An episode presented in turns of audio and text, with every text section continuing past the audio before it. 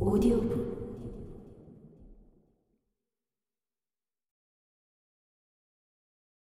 이제 프랑스는 부도 권력도 육상 중심으로 생각하는 경향이 강해졌다.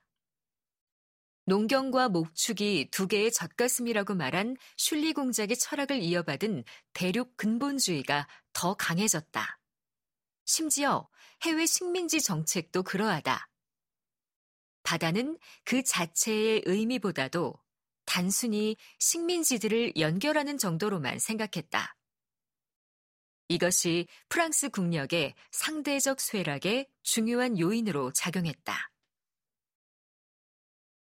제리코의 그림 메두사호의 뗏목으로 유명해진 프랑스 전함 메두사호 침몰 사건은 당시 프랑스 해군력의 수준이 어느 만큼 저급했는지 알려주는 상징이라 할 수 있다. 반대로 영국은 세계의 바다를 지배하는 힘을 강화해 갔다.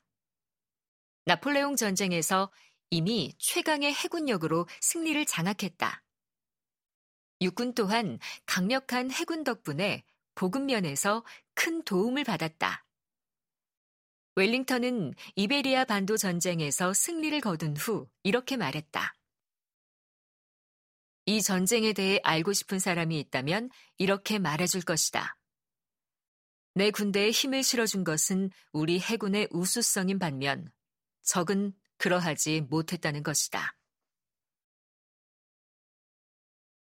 1815년 빈 조약에서 영국은 이전처럼 승전국으로서 대륙 내의 거점들을 요구하는 게 아니라 전 세계의 주요 해양 거점들을 얻었다. 카리브해에서 지위를 강화하기 위해 네덜란드로부터 기아나를, 프랑스로부터 토바고와 세인트 루시아를 얻었다.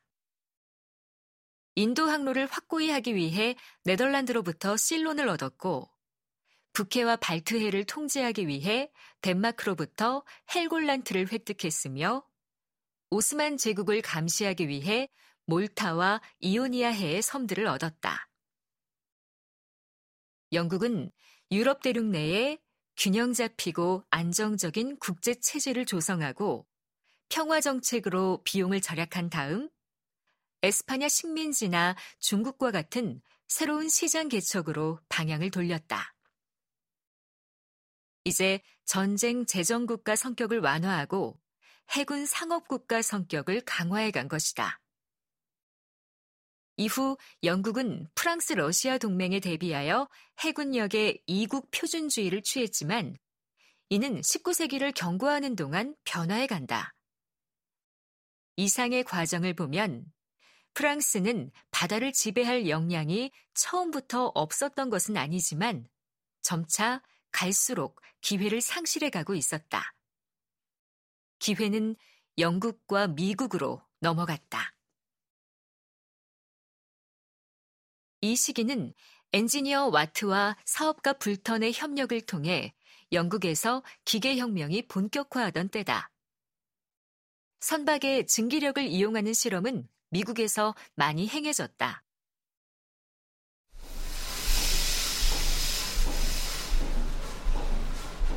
1787년 미국 발명가 존 피치는 자신이 발명한 증기 동력 기계로 카누의 노를 젓는 것과 유사한 방식으로 나아가는 퍼서비어런스 호를 건조한 후 유료 승객을 태우고 필라델피아 근방에서 운항했는데 당시 운항 거리를 모두 합치면 수천 킬로미터에 달했다. 마침 필라델피아에서 진행 중이던 제헌 의회에 참가한 대표들이 이 배에 승선하기도 했다. 그런데 그는 뉴저지와 버지니아로부터 독점권을 수여받았음에도 사업에 자금을 대지 못해 결국 무일푼으로 죽었다. 이제 기술 개발과 사업 역량이 동반되어야 성공을 거둘 수 있는 시대가 도래했다.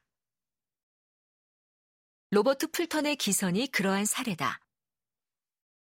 19세기의 가장 창의적 엔지니어 중 한 명인 미국인 로버트 풀턴은 원래 화가의 꿈을 안고 23세에 유럽에 건너갔으나 그 꿈을 이루지는 못했다. 그 대신 유럽에서 20년을 지내는 동안 당대의 여러 선구적인 연구 성과들을 잘 습득했다. 그는 미국 대사관 직원들의 소개로 저명한 미국인들의 도움을 받고 증기선 개발에 관여하며 실력을 쌓아갔다. 심지어 잠수함을 발명하여 당시 영국과 전쟁 중이던 나폴레옹에게 팔려고 시도한 적도 있다. 1806년 미국으로 돌아간 그는 프랑스에서 만난 유력 인사 로버트 리빙스턴과 함께 사업을 펼쳤다. 1807년 제임스 와트 회사에서 구매해 가져온 24마력짜리 증기기관으로 45m 길이의 두 개의 외륜을 장착한 노스리버 스팀보트호를 만들어 허드슨강 위에서 뉴욕과 올버니 사이를 항해하는 전기 노선 사업을 개시했다. 범선으로는 꼬박 4일이 걸리는 240km 거리를 풀턴의 배로 32시간 내에 주파했다. 미시시피 강에서는 한 단계 더 발전한 사업을 시작했다. 이들은 1809년 오하이오 강과 미시시피 강에 증기선 운송 독점권을 얻었다. 풀턴의 말대로 미시시피 강은 정복되었다.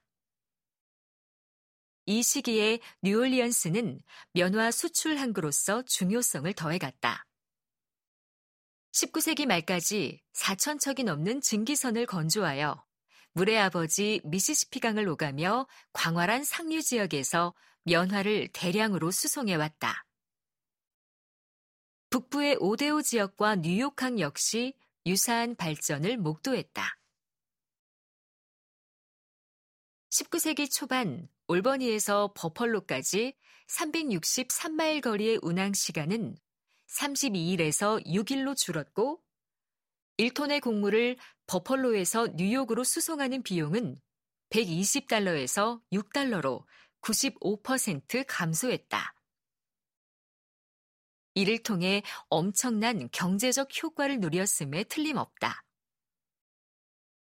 그동안 영국에서는 1812년 헨리벨의 목조 외륜선 코메트호가 클라이드 강의 글래스고와 그린옥을 연결하는 항로에 전기 취항했다. 증기선을 이용한 상업 항해가 시작된 것이다. 그 뒤 10년 동안 영국에서 건조된 증기선은 151척에 달했다. 영국과 미국의 강과 호수에서 개발되고 실험을 거쳐 사업에 본격적으로 활용되기에 이른 증기선은 다음 단계로 대양 항해에 도전했다.